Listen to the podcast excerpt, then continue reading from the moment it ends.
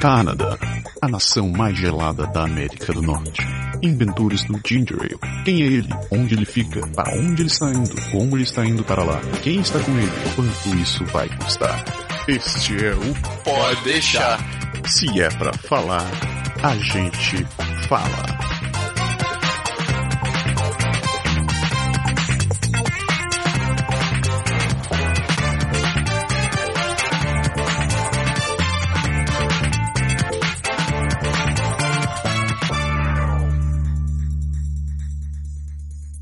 Então, galerinha, do Pode Deixar, programa 70 no ar, Berglino na área, é, um pouco nervoso, vocês vão já saber por quê.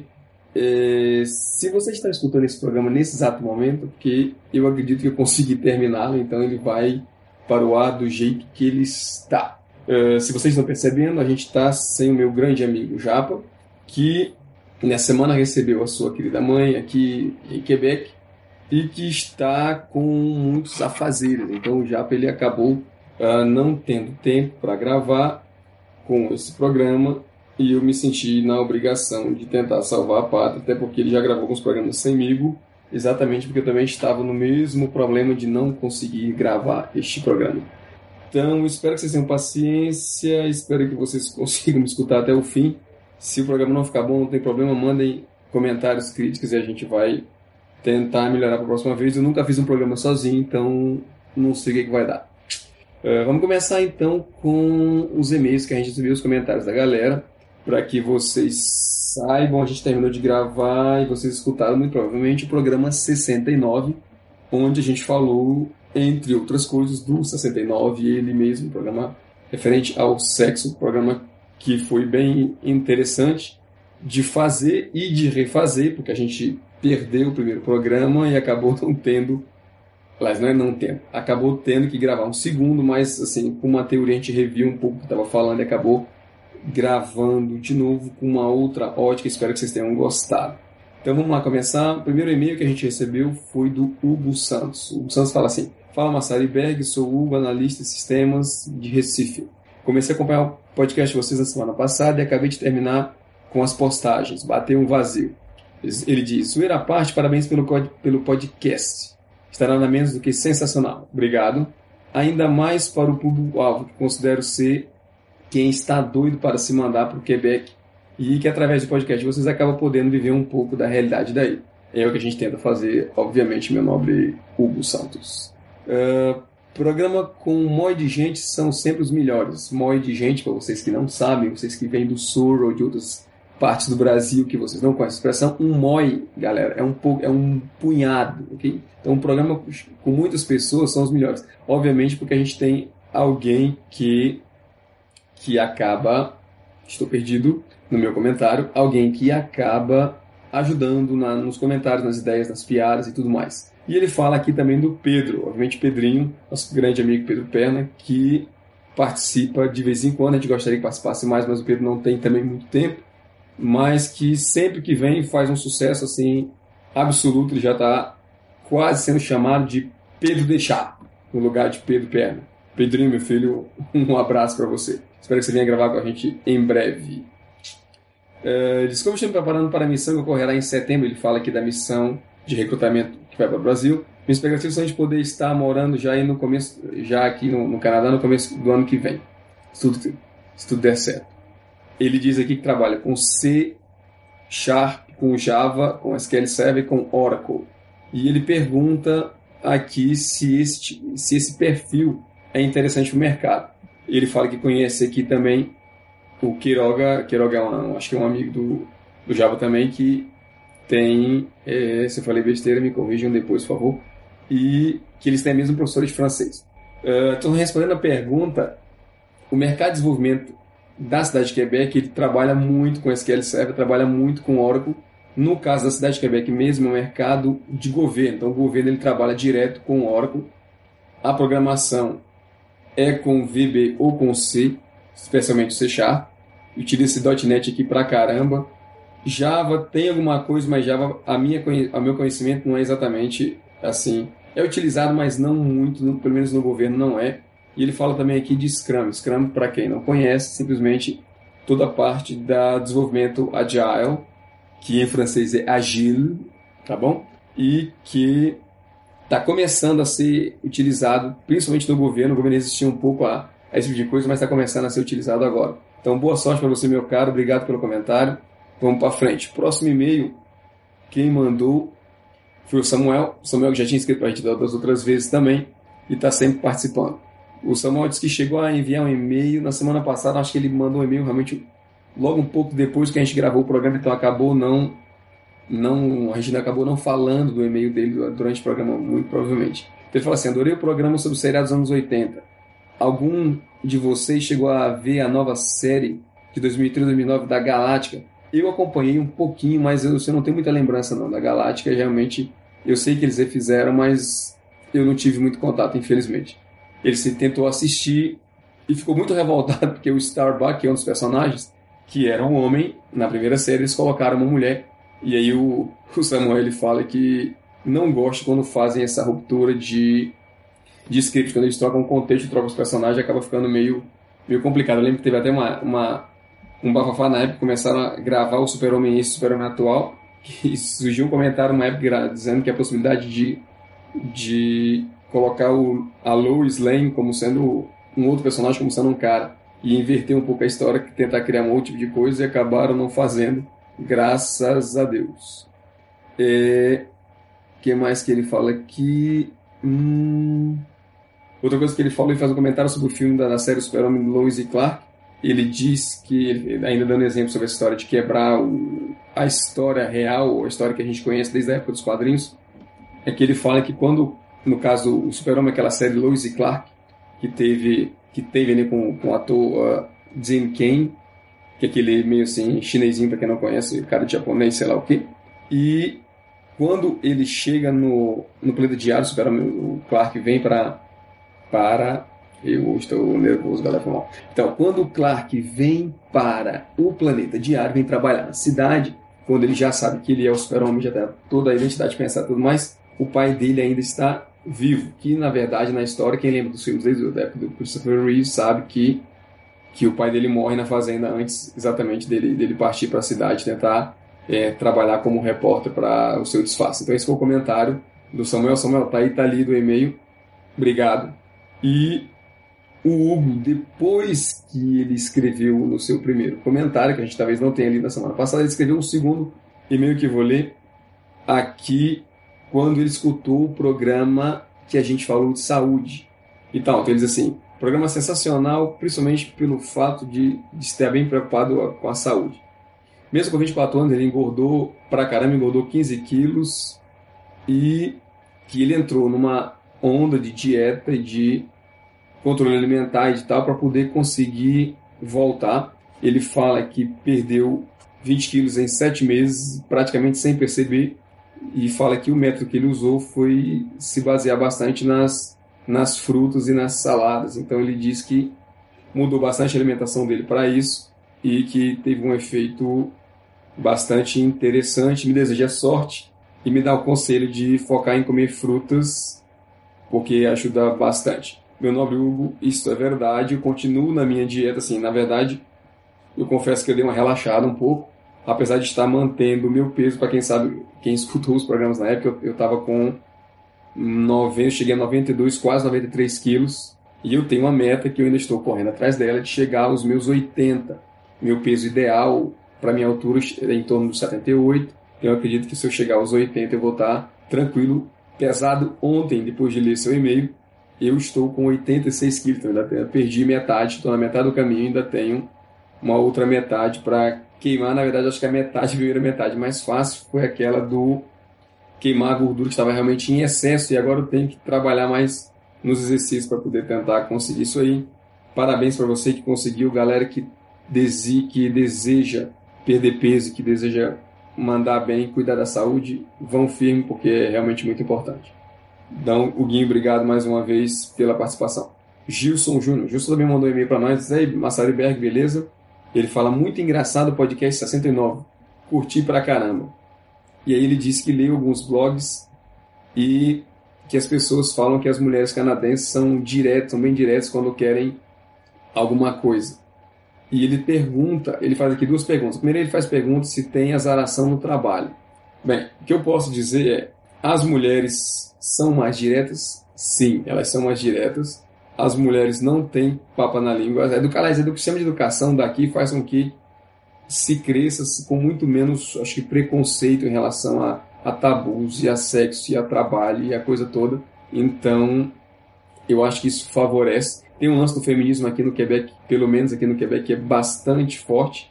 Assim, as mulheres não aceitam ser vistas como só beleza, como objeto. As mulheres não aceitam muito uma, uma força assim, desse, dessa onda de feminismo.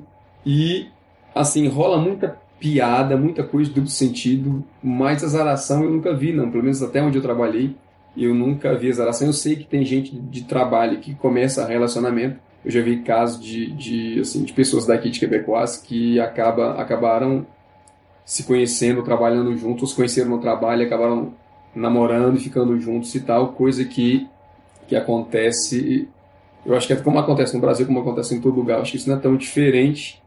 O que é certo aqui é que as mulheres são realmente mais, assim, o pessoal até brinca diz que as mulheres aqui são o homem da relação. Principalmente porque não tem aquele preconceito, aquela onda machista de dizer que a mulher, se ela vai atrás do cara, ela é oferecida, ela é dada, ou como quer que queira. Então, na verdade, não, a gente não passa muito por isso. A mulher aqui, ela tem o papel dela bem definido, ela é tão livre quanto o homem e a gente escuta realmente falar que quando a mulher ela quer alguém, ela chega e diz, olha, eu quero você, vamos ali dar umazinha e acabou, e é, e é isso mesmo. E ninguém tem que dizer nada, porque na verdade ela é ela e ela não está nem aí. Outra pergunta que ele faz em relação à prostituição no Canadá. A gente falou, comentou um pouco no programa passado, prostituição não é liberado, bordéis, essas coisas não são liberados. O que a gente tem por aqui, como a gente falou no programa passado, são as casas de, de dancers, as casas de, de, em que as mulheres dançam, ou mulheres ou homens dançam sem, sem roupa e tal, umas vezes como a gente vê nos filmes americanos. É, como que ele fala, ele termina dizendo como que a Quebec sempre precisa de imigrantes e tal, deve ser isso se deve ao fato dos canadenses se cuidar muito, usando camisinha ou tal. Ou os canadenses são devagar mesmo. Ele faz piada aqui com, com a galera. Na verdade, na verdade, tá faltando gente porque a população é muito velha. Houve um, um aqui tem um, umas isso é a opinião pessoal. Eu acho eles são muito muito individualistas e principalmente as mulheres depois dessa onda de feminismo eles se elas se preocuparam muito em carreira, em trabalhar, em se dar bem, em conseguir alavancar a vida nessa vida moderna. Todo mundo gosta muito de exercício, todo mundo gosta muito de sair, todo mundo gosta muito de curtir o verão e tal. Eu acho que filhos não não às vezes, acho que por uma certa geração, pelo menos quase duas, três gerações da nossa, acabou não sendo a prioridade. Então, aquele. Assim, a gente no Brasil, se a gente comparar, nossos avós tiveram, sei lá, 10, 12, 15 filhos, nossos pais tiveram talvez 3, 4, 5. E hoje mesmo no Brasil já tem uma, uma galera que tem praticamente um ou mesmo nenhum. Então aqui aconteceu isso de uma forma mais apenas mais forte e a população aqui vive muito. Então acabou sendo eu acho que é mais por aí o caso. Infelizmente, a nível de diversão, não vai ser com a prostituição. Beleza? É, a Mandy, Mandy que tem o, o, canal no YouTube da Mandy Mais, a Mandy mandou uma mensagem para a gente também dizendo que tem ouvido e, recebe, tem ouvido a gente, mas tem recebido muita pergunta em relação às pessoas que querem informação sobre imóveis, compra de casa um monte de coisa assim. A gente gravou até um programa já falando sobre isso. E a Mandy falou que está tá indicando a gente para, para esses casos. Então fala que se a gente receber perguntas sobre o assunto, que é culpa dela, não tem problema, minha querida. Muito obrigado por estar tá dando uma força para a gente. Sucesso no seu trabalho também. E a gente acaba se encontrando por aí. Tá bom? Então, uh, quem mais mandou mensagem? Galera que mandou mensagem aí no seu programa, o Alan, Alan Nicolas, mandou mensagem também, disse que deu muitas risadas pelo podcast 69. Obrigado. E como não podia deixar de ser, vou terminar os e-mails com o meu querido amigo, o Mung. Fala, meu querido amigo, apesar de a gente não se conhecer ainda pessoalmente, mas porque a gente já tem uma relação assim de, de e-mails e correspondências e trocas de mensagens durante a gravação, não pode deixar. Então o Mung ele fala assim: Berg Massaro, olá, tudo bem, beleza?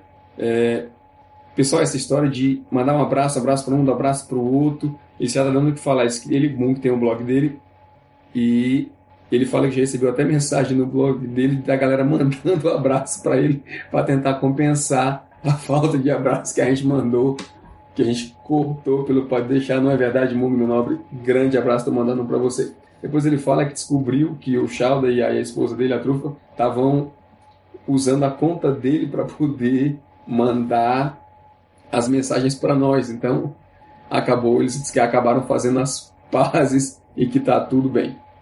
É, ele fala aqui, com a proximidade do Dia dos Pais, aproveito o e-mail para enviar um grande abraço para você, Massari, para o Berg e para todos os que pode deixar por esse belo dia, parabéns e aproveitem o dia com seus filhotes. Eles contam o programa 69, ficou show, ouvi durante aí o trabalho, dei risada pra caramba, igual retardado, entre outras coisas das nossas besteiras do que a gente falou, e disse que a gente foi sacando em deixar a coitada da Pri de lado. Na verdade, na verdade, a gente não deixou a Pri de lado. Eu acho que o Skype deixou a Pri de lado porque ela se conectava e a conexão dela caía cada tempo que, cada vez que ela tentava conectar de novo com a gente. A gente ficou assim. Então a Pri tá lá, a gente olhava aqui no monitor, ela estava conectada, a gente começou a falar, de repente ela não dava dois, três minutos sem dar nenhuma opinião, sem falar nada, eu olhava para a tela e ela tinha caído a desconexão de novo. No fim das contas, ela disse que ia parar de insistir porque ela estava realmente com problema, alguma coisa aconteceu lá com a internet e ela acabou não podendo participar como ela gostaria, como a gente gostaria também. Pri, um abraço para você também, minha cara. Voltaremos nós três, no mínimo, se possível, em breve, já no próximo programa. E ele faz um comentário falando, obviamente, que o Japa tinha falado que quando eles chegarem por aqui a gente vai fazer um churrasco. Ele falou que está anotado na agenda dele a promessa do churrasco. Promessa é dívida mundo. Se chegar por aqui, meu nobre, a gente vai se encontrar com certeza. E a gente vai acabar fazendo um churrasquinho, se Deus quiser, no verão. É isso aí, galera. Então, vamos para a nossa parte principal do programa, que eu vou tentar fazer, como eu já disse, mais uma vez sozinho, porque meu amigo Japa ele não pôde gravar conosco. Aliás, que papelão você fez comigo quando eu fiz contigo também. Eu sei que foi um papelão, mas sacanagem, gravar sozinho é difícil pra caramba, meu nobre. Espero que você consiga já nessa semana a gente voltar a gravar, pra eu não ficar nesse aperreio. Então vamos nós. Hoje, estando assim meio sem temas, deixando os temas que a gente tinha planejado para falar em dupla para a dupla, e que é domingo e que são nove e meia da noite e que é dia dos pais, eu vou fazer um programa então falando exatamente sobre o dia dos pais. Espero que vocês gostem. Se não gostarem, como já disse, mandem comentários para mim, não tem menor problema. Uh, para começar, eu, é, andei anotando aqui umas coisinhas assim. O que é ser pai? De experiência própria, sou pai de dois garotões, um de 7 anos e um de 4 anos, se ouvir a gente falar um pouco no programa. Cara, ser pai é uma loucura, certo? A gente, eu lembro quando a minha mãe falava assim que a gente brigava com eles e reclamava de alguma coisa, e meus pais assim, ah, quando você for pai você vai entender, você vai saber que a sua hora vai chegar, você vai saber. É tudo verdade, galera. Então, ser pai é uma loucura, realmente não é a coisa mais fácil do mundo é um desafio que a gente leva e que às vezes é divertido e às vezes é meio estressante. Bom, primeiro, por que é uma loucura? Primeiro porque a pressão já é naturalmente toda da mãe. Então, filho se associa sempre à mãe e então ser pai nesse contexto já começa sendo uma loucura porque a gente tem que se meter no meio dessa dessa relação de intimidade maior que existe mesmo entre as mães e os filhos. Segundo, eu acho que é uma loucura porque já desde o parto a gente fica naquela, né? Começa aqui o parto. Se eu falar do parto realmente ele mesmo, já é uma loucura, porque a mulher está ali para ter o bebê. No caso do Brasil é cesárea, talvez até um pouco mais estressante, de uma certa ótica, um pouco mais relaxado, mas o parto de cesariana é um parto mais rápido regra geral, você entra para a sala de cirurgia e algum tempo depois, eu não sei exatamente porque meus filhos não nasceram assim, mas eu acredito, sei lá, dentro de uma meia hora, de uma hora, de 40 minutos, você é pai e mãe e tá tudo resolvido. Pra gente que, que mora aqui no Canadá, a gente já comentou sobre isso antes, o parto é natural, parto normal, a não ser que a mulher tenha algum tipo de problema. Então, se ela não tem problema nenhum, obviamente o parto vai ser normal. E aí começa o sofrimento. Começa o sofrimento porque você não pode fazer nada. E você está vendo sua esposa ali, sua mulher, sua companheira, como, como seja sua relação, e ela tá sofrendo, tá gritando de dor, tá querendo as coisas e você não pode fazer muita coisa para ajudar a não ser tentar resolver algum problema, ou tentar acalmar, ou tentar oferecer suporte, ajuda, mas já acho que já começa a dificuldade por aí. E mesmo assim dá para fazer algumas coisas. Eu lembro que na, no nascimento do meu primeiro filho, a gente, assim, ela tava para ter um filho, mas parecia que toda a gestão da, da coisa era, era meio para mim. Minha esposa teve alguns pequenos problemas, pequenas complicações no parto e intervir com o médico, perguntar a opinião e dizer que quer uma coisa, dizer que não quer outra. É, esse foi um pouco a minha, a minha participação. Então, eu, eu brinco até dizendo que ser pai é um pouco de participação. Tem que ser participação. Você tem que participar mesmo. Então, eu acho que a coisa já começa daí. Uh, uma curiosidade em relação ao Dia dos Pais é que no Brasil e no Canadá, os pais são em dias diferentes. No Brasil, o Dia dos Pais, como hoje é o segundo domingo, no mês de agosto, estão todos segundo domingo do mês de agosto, Dia dos Pais no Brasil. O Dia dos Pais aqui no Canadá é no dia 16 de junho, ou seja, na verdade, mentira, não é no 16 de junho, é no, sumi, é no segundo domingo do mês de junho, que é comemorado o Dia dos Pais aqui. Eu não pesquisei sobre outras partes do mundo, mas eu acredito que seja também mais ou menos nessa nesta data. O que para nós que moramos aqui é uma maravilha, porque nós temos dois dias dos pais, né? Então, tem pelo menos duas chances de mandar pedir um presentinho para a mamãe, que só tem o dia das mães. Dia das mães é igual galera em todo canto, não tem como desviar, então, sorte nossa pelo menos nessa, nessa parte aí.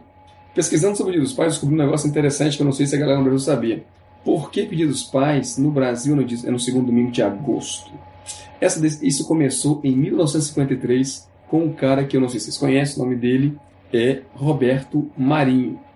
Roberto Marinho, em 53, ele fez uma espécie de campanha, ele conseguiu fazer com que o Dia dos Pais fosse comemorado no segundo domingo do mês de agosto. E o propósito maior disso era porque o comércio andava muito mal na época, lá pelos anos 50, e para que nessa época de, de verão, nessa época no caso do inverno no Brasil, as vendas melhorassem, ele conseguiu colocar o Dia dos Pais como uma espécie de dia comercial um pouco, então transferindo isso para o dia para o segundo domingo de agosto. Na verdade, eu não sei exatamente quanto era antes, não sei se era se era em junho como antes, mas Roberto Marinho ele teve essa grande participação na atuação no comércio do Brasil. E obviamente dos pais todo mundo sabe que de qualquer maneira acaba sendo um evento comercial, apesar de que nós como os pais um, adoramos ganhar presentes e apesar de que é sempre bom ver quando você vê seu filho ali tentando fazer alguma coisa surpresinha para você, como meus filhos estão tentando arrumar para mim agora pro, pro Dia dos Pais, tá bom? É isso aí. Outra coisa que me veio na cabeça de falar assim é coisas de ser pai. Como te falava, de ser pai é uma loucura. Eu sei que ser mãe é muito difícil, ser pai também é bastante. Uma das coisas que é interessante, como eu já falei, de ser pai é você lidar com a ciumeira dos sua mesmo dos filhos com a mãe, né? Para quem tem filhos homens como eu tenho, sabe que meus filhos são assim, são super super apegados a mim, mas são eles idolatram a mãe. Eu acho que como todo filho eu também idolatrava minha mãe quando era criança. E os pais, eles ficam tendenciosamente talvez mais distantes. Então eu acho que uma das coisas de ser pai é você não deixar causar esse, essa, essa distância, você tentar ir atrás, né? Realmente dá um pouco de, de eu não digo de ciúme, de, assim, de verdade, de, de contexto negativo, mas fica aquela coisa de dizer assim, ah, vamos sair, vamos botar para dormir, quem vai botar para dormir? Aí meu filho diz assim, ah, eu quero que a mamãe venha botar a gente para dormir. Eu disse, mas onde sou eu, cara? Não, mas eu quero a mamãe, eu quero a mamãe, eu quero a mamãe. Por que a tua mãe? Tua mãe tá cansada, deixa eu ir lá, deixa eu ajudar. Não, não, eu quero a mamãe, eu quero a mamãe. Tá bom. E aí você sabe, né? Fica naquela, é, tudo bem, né? Sua mãe, tudo bem. O pai serve pra nada mesmo, não. Deixa pra lá, o pai é assim, jogar pra escanteio. E às vezes até a gente brinca assim, faz um pouco de piada e nota assim que ele fica aquela coisa assim, e agora o que, eu vou dizer pro meu pai, né? Mas é por aí.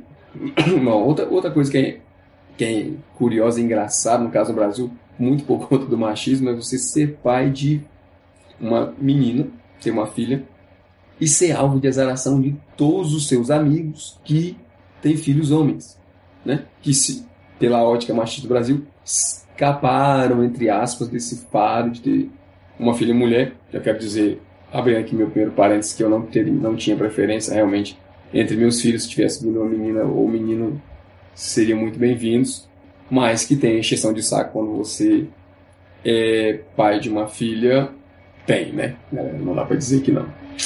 Uh, o lance de ser pai, assim, na maior, acho que a maior dificuldade é em relação a se tornar, principalmente para os filhos homens, se tornar um modelo.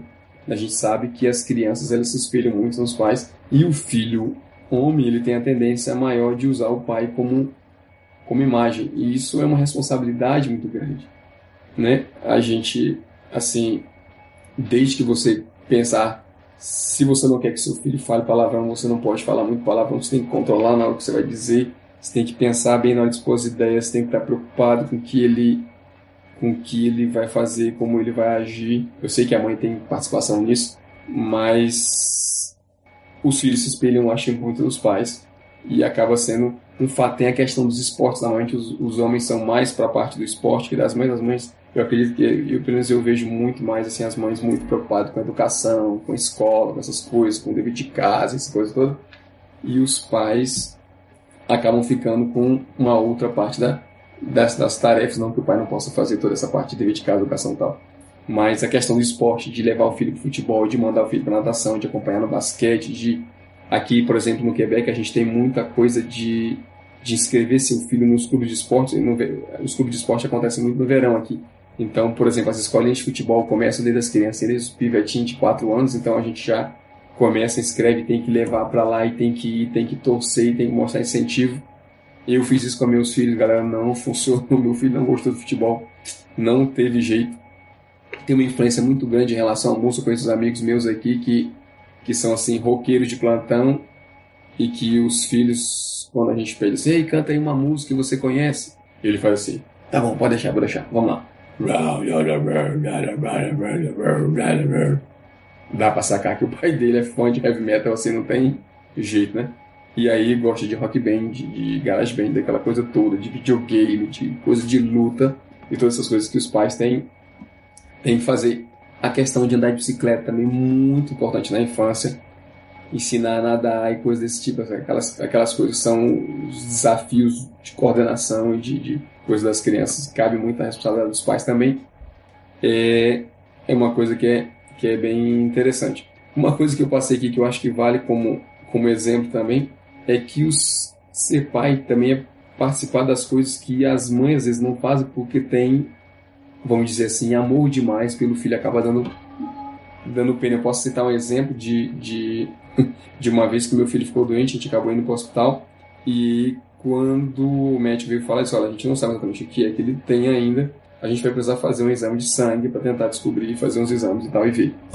E a gente falou, ah, não tem, não tem problema e tal e ele estava meio molinho assim, mas ele fala, olha, a gente tem que imobilizar o seu filho para que ele não não mexa o braço, não mexa nada, é bebezinho ainda, é criança pequena, a, a, a picada vai doer, ele vai ficar no soro um pedaço, então vai precisar ser imobilizado.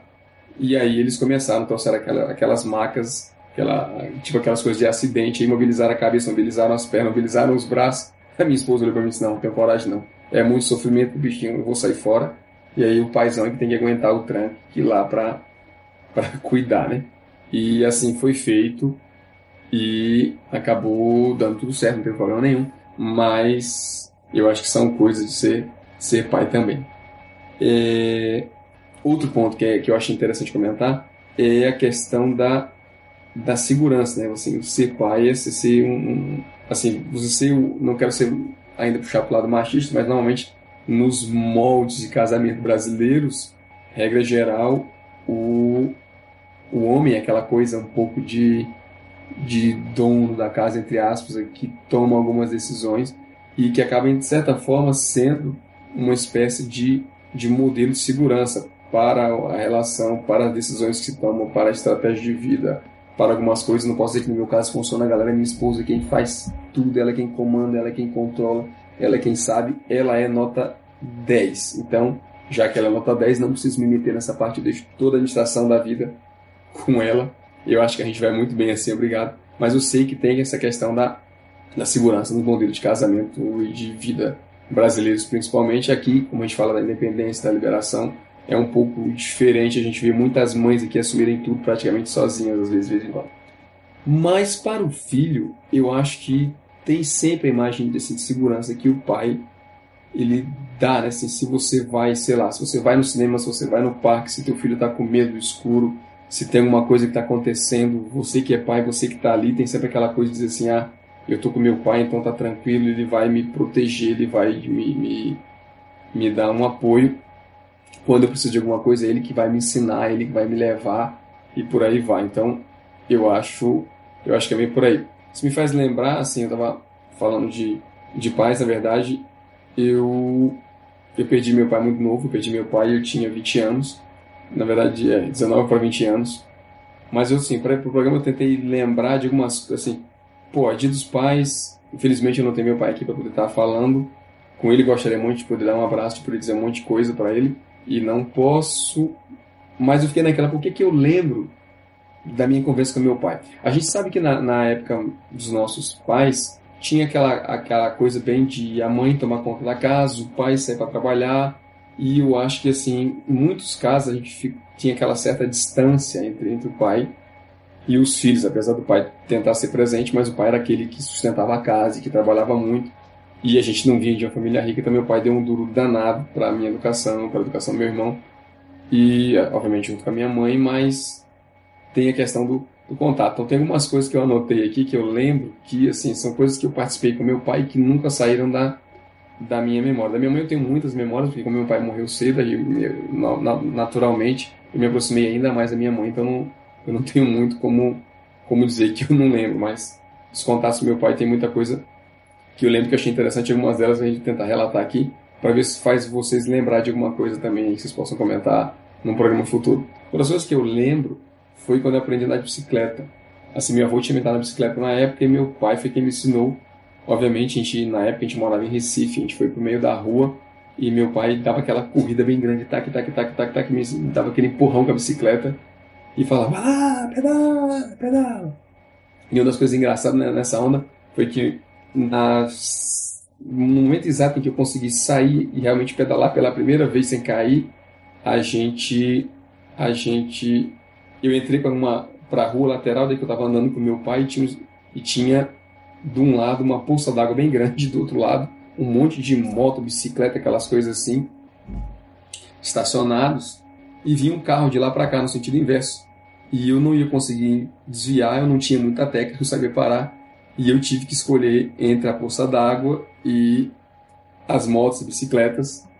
Dá para perceber que eu terminei todo molhado na história, né, galera? Que eu fiz minha escolha. E que foi aí que aconteceu. Meu pai me riu pra caramba dessa história. E foi um barato. Outra que eu lembro de meu pai, assim, bem dessa época da bicicleta, dessa época da minha infância, foi uma vez que eles resolveram, assim, ele, meu pai, o pessoal da rua, resolveram cortar algumas árvores lá, tirar, tinha uns coqueiros estavam caindo, quebrando o muro da, da casa e eles foram se juntar para ajudar. Então eles começaram a tirar, tiraram as palhas do coqueiro, tiraram os cocos, tiraram tudo e cortaram a árvore do coqueiro em, em três ou quatro pedaços, aqueles troncos grandes, o coqueiro era bem alto, acho que por isso estava dando problema. E eles trouxeram um carrinho de mão para tentar empurrar isso lá para um, um canto lá que eles iam depositar os troncos. E o carrinho de mão lá fora estava meio murcho, eu lembro como se fosse hoje. Cada vez que eles colocavam o, o, o tronco na, no carrinho de mão, eles davam um pedacinho e a porra do tronco virava e caía pro outro lado. E eu fiquei olhando, eu fiquei olhando aquilo, fiquei olhando, fiquei olhando. E eles, assim, eles demoraram uma meia hora para andar com, com, com, o primeiro pedaço do tronco. Quando meu pai voltou, eu disse: Pai, me diga uma coisa. Por que vocês estão rolando esse bicho até lá? Não ia ser mais rápido, não? E isso o pivete tinha, assim, 4, 5 anos de idade, 6 anos talvez. E meu pai, assim, meu pai olhou para mim com aquela cara e disse assim: Mas rapaz, não é que ele tem razão, pivete desse tamanho tá me dando conselho. E aí meu pai riu pra caramba e acabou falando pros caras lá, os caras abandonaram o carrinho, foram empurrando. E eu, obviamente, tive a sorte, o último tronco, o meu pai chamou, vem aqui ajudar a empurrar. E eu fiquei todo orgulhoso, querendo ser minha ideia, tava lá dando uma, uma mãozinha para eles.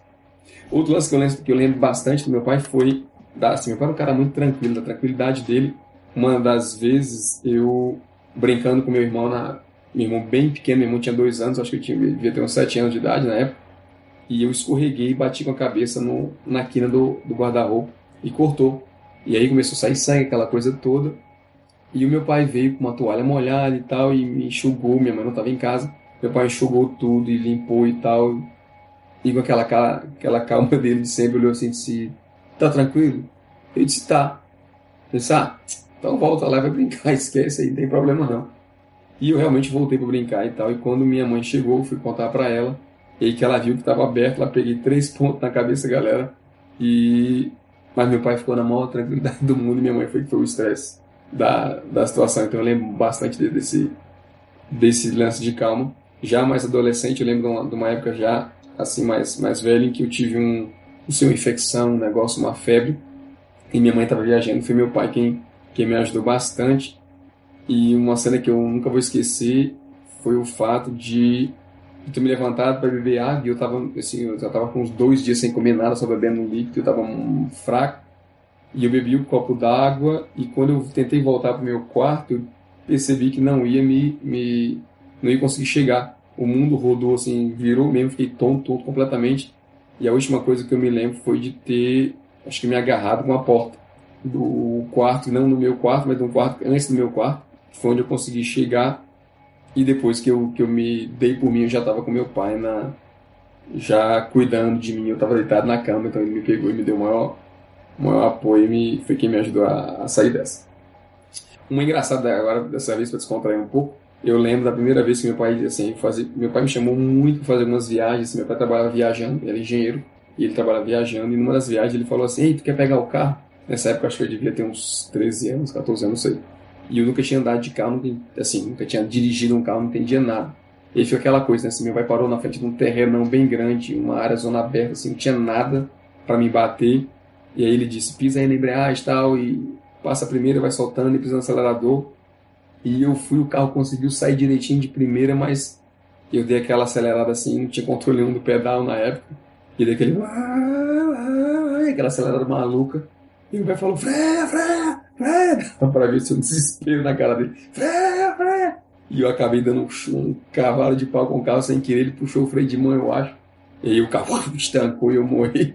E eu olhei assim, putz, grilo, meu pai vai ficar puto comigo. Quando eu olhei, ele tava rindo. aí disse, tá bom, valeu pra primeira lição, troca de lugar comigo, vem aqui, vem aqui pro teu lugar, vamos seguir viagem. E a gente seguiu viagem e, e essas viagens que a gente fez foram interessantes porque a gente conversava muito, meu pai falava muito assim, eu acho que eu aprendi muito no pouco tempo que eu tive essa, essa oportunidade de, de conviver com ele em relação a isso. Outra, outra memória que eu tenho muito interessante do meu pai foi em relação ao vestibular, porque eu tinha feito vestibular para as universidades, acabava, acabei passando em uma delas, ah, me classifiquei em uma delas, não fiquei na vaga, fiquei com uma ou duas pessoas depois da vaga. E como o vestibular nas três universidades eram, eram simultâneos, tinha galera que que se inscrevia numa universidade ou noutra e acabava sobrando vaga em todas as universidades. Então, você, assim, apesar de ser, sei lá, 40 vagas na época, você se classificar 45º, 48º, você ainda tinha uma chance de, de ter passado no vestibular. E foi super interessante porque eu recebi o resultado que, infelizmente, tinha ficado em 41º, 42º, ali pertinho das vagas, e eu não sabia dessa história de que podia tentar passar e tal. E Acabou que acho que por coincidência do destino, meu pai, a gente estava na casa de praia, eu, eu tinha ficado muito baixo astral, e o meu pai, ele veio para a cidade para um, uma coisa qualquer, e lá, e chegando na cidade, ele recebeu um telefonema da, da minha ex-namorada na época, que falou para ele que tinha sabido de dois ou três amigos nossos que tinham feito o mesmo curso que eu e estavam indo para outra universidade, que ela tinha quase certeza que já ia que ia ser liberado uma vaga para mim, que eu corresse para para a universidade e isso foi no dia da matrícula, assim, uma, uma, uns 40 minutos antes eu estava na praia e meu pai saiu como louco para de volta para a praia para me pegar para voltar para casa feito um desesperado para tomar banho para vestir uma roupa pegar passar no colégio pegar a documentação que precisava da conclusão do curso do terceiro do terceiro ano do segundo grau para correr para a universidade. E eu lembro que quando chamaram meu nome lá na fila que eu entrei para matrícula assim, deu para olhar na, na, cara dele um, um sorriso, assim, aquele orgulho, aquela coisa que tinha, que tinha participado realmente super, super interessante. Então, é outra imagem que eu, que eu nunca vou esquecer do meu pai. E, e é isso. Então, é, assim, infelizmente meu pai ele faleceu, como eu falei, um pouco depois, assim, um pouco, um pouco depois que eu entrei, né, que as aulas da universidade começaram e tal. e eu acabei não tendo muita chance de ter muito contato, mas assim, se você é pai, fica a minha mensagem, lembre, participe bastante da vida do seu filho, isso é, é, é muito importante. Agradeço muito a meu pai pelo tudo que ele fez por mim, obviamente. E para completar, eu fiquei pensando então o que eu vou fazer, eu vou falar de de mim mesmo, assim, eu como pai, né, que memórias eu tenho de mim em relação a, aos meus filhos. Bom, primeiramente, como todo pai, se você assim, participou como eu participei do parto da dos meus dois filhos, o nascimento é, é uma coisa assim que todo mundo quem já foi pai já sabe, não tem não tem memória. O nascimento do meu filho foi, como eu falei, foi um pouco complicado, porque minha esposa teve algumas pequenas complicações, mas foi foi assim, foi, deu tudo certo, não tem problema. Mas o meu filho ele nasceu com o pé puxado assim pro lado da canela, um pezinho torto um pouco. E a gente, assim, na, na emoção do, do, do, parto, aquela coisa toda foi tão grande que a gente não, não viu na hora. E a enfermeira acabou dizendo: ah, olha ali, tem esse, essa coisinha aqui do pé dele que não está na posição ideal, mas isso o pediatra vai ver e tal, por aí. E aí a gente deu aquela parada assim. E minha esposa olhou para mim e disse: calma, ele nasceu, tem saúde, tá bem. O lance do pé dele a gente vê depois, vamos com calma. Não é momento para agora. E eu, sim, eu tive que mostrar uma certa serenidade e controle no assunto, apesar de que vem mil coisas na cabeça quando a gente é pai, a gente acaba não. Eu acho que não. Não, não realizando isso direto. Mas é, eu me lembro de ter pensado aquela coisa assim: ah, meu Deus, o que, é que vai acontecer? Eu sei que não é nada demais, mas se ele não, não puder andar corretamente, não puder correr, não puder ter, assim, entre aspas, uma vida de criança normal, eu sei que toda criança, mesmo os que não, os que não podem correr, os que não podem andar, são crianças normais, mas você sempre zela pela saúde total do seu filho, espera que ele seja sempre o mais saudável, o mais ou menos entre aspas problemático possível. Então, ficou aquela preocupação, coisa que depois o pediatra veio no outro dia, o ortopedista veio, uma galera daqui, os médicos vieram e disseram: "Ah, não, não tem problema, você corrige sozinho, você deixa o pezinho dele, foi por causa da posição na barriga tal, então não tinha não tem nenhum problema. O nascimento do meu segundo filho já foi bem mais tranquilo, então não teve muito muito estresse, a gente já tinha bem mais experiência do primeiro, então a gente acabou tendo meu pequeno que eu adoro, o Vitão, assim sem sem grande estresse, mas eu me lembro que eu assim nesse por não ter nenhum problema, eu acho que eu aproveitei um pouco mais o parto eu assisti mais tranquilamente, pude ver um pouco mais e realizar um pouco mais desse desse desse nascimento. Outra coisa que eu lembro foi do meu primeiro filho que veio dormir realmente a sua primeira noite tranquila para que nós pudéssemos dormir a nossa primeira noite tranquila depois de 10 meses. Então, ser pai também vai por aí de participar. Foram muitas e muitas e muitas noites em claro. Se você é pai e você, seu filho aí, bebezinho, ainda não dorme direito e você acorda no outro dia morto, quebrado, é normal, faz parte de ser pai. Encare com alegria se tem uma criança aí que está crescendo, não deixe isso cair para trás, tá bom? Outra que eu nunca esqueci em relação ao meu filho foi a primeira vez que a gente viajou o Brasil pleno, na verdade não foi na primeira, desculpa, foi na segunda vez que a gente veio ao Brasil, ele já engatinhava, já andava, já assim, se mexia mais um pouco, e a gente parou no hotel entre um voo e outro da conexão, e eu coloquei meu filho na cama e eu dei as costas para fazer não sei o que, e quando eu virei ele deu aquela virada e puf, caiu da cama. Foi uma angústia muito grande, assim, e aí aquela coisa de começar a chorar, minha esposa ia desesperada, aquele corre, corre e disse, meu Deus do céu, o que aconteceu aqui? Pelo amor de Deus, pelo amor de Deus, pelo amor de Deus. E, e acabou que não foi nada, obviamente, mas, mas a gente acaba, acho que, tomando susto para primeira viagem, tem, tem muito disso. Por falar em susto, teve um aqui que passou, que eu passei com ele também, que foi, assim, minha culpa, obviamente, mas foi foi de assustar bastante, coisa de, acho de pai também, de primeira viagem a gente acaba pensando sempre na, na, nas besteiras quando as coisas acontecem foi. Eu tava brincando com meu filho na cama, assim, de, de ele usando a cama como uma espécie de cama elástica, brincando, e ele pulava para cima de mim e eu dava meio que, entre aspas, empurrada assim nele de volta pro lugar. E às vezes ele caía em pé, às vezes ele caía sentado, como a, a cama amortecia, e tava brincando de cama elástica, ele achava mal barato de ficar pulando ali na cama, aquela coisa toda.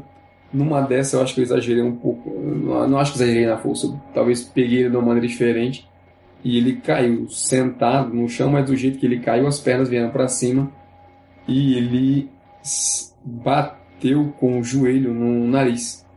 E aí, obviamente, doeu pra caramba, que o nariz sangrou. Mas na cena, o que é interessante foi que eu vi Assim, você imagina que você pai tá olhando pro lá e você vê seu filho sendo projetado assim no ar, parece aquela coisa que passa em câmera lenta, sabe? Que foi voltando, voltando, voltando, caindo para trás e de repente ele pôs a mão na cara e acabou acabou começando a chorar e quando ele tirou a mão da cara que o nariz tinha sangrado, assim, ele meio que espalhou o sangue caiu do nariz e caiu na mão dele pelo rosto. Então imagina que você olha assim, seu filho cai e começa a chorar e quando você pega nas mãos que olha, as mãos estão cheias de sangue, a cara está cheia de sangue, tem sangue no olho, tem sangue no nariz, tinha sangue na orelha. Vem aquela coisa assim, meu Deus do céu, matei o menino, sabe? Aquela coisa assim, bem, bem esquisita e acabou que foi meio que aquele pânico assim. E aí você fica naquela, tentando saber o que foi, e pergunta, e pergunta, e pergunta, e ele chora, chora, chora. Dois minutos depois, acho que foram dois minutos mais longos da minha vida, quando ele parou, que eu olhei, ele disse, o que foi? E ele disse, bati com o joelho no meu nariz, meu nariz está doendo. Ah, e você limpa tudo e vê que não tem nada, que tá tudo certinho. Foi só uma besteirinha no nariz e... Ah, dá vontade de dar porrada de novo, né? Sacanagem, tá? não pode não, pode não. É isso aí. Coisas que eu lembro do meu filho ainda todo o processo de ensinar português, de estar atrás, de falar, de mostrar as letras, de tentar ver os números, de tentar fazer com que eles entendam as duas línguas e separem.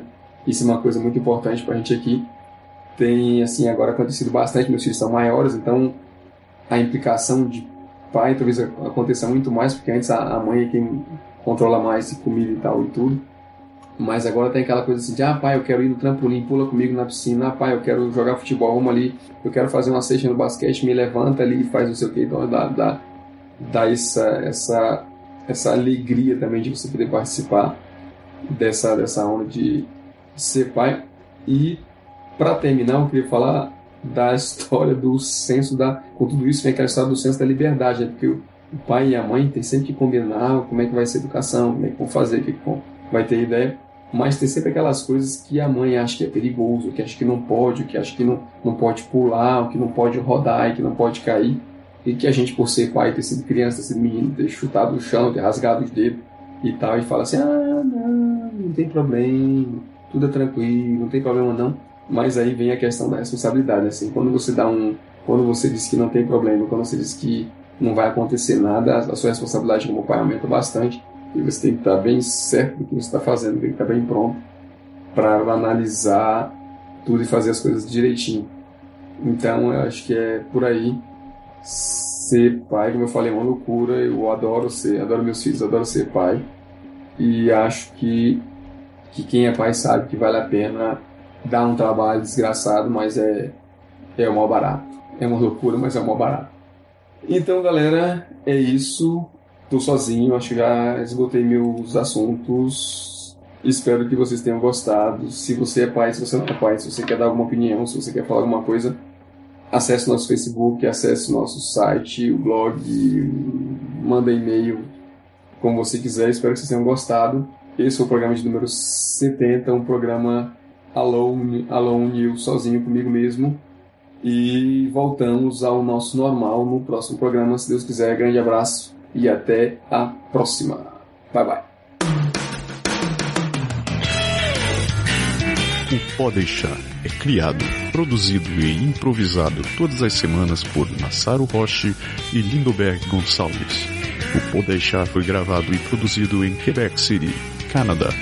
Envie seus comentários e sugestões para podeixar.podeixar.com ou acesse nosso website www.podeixar.com ou ainda nossa página no Facebook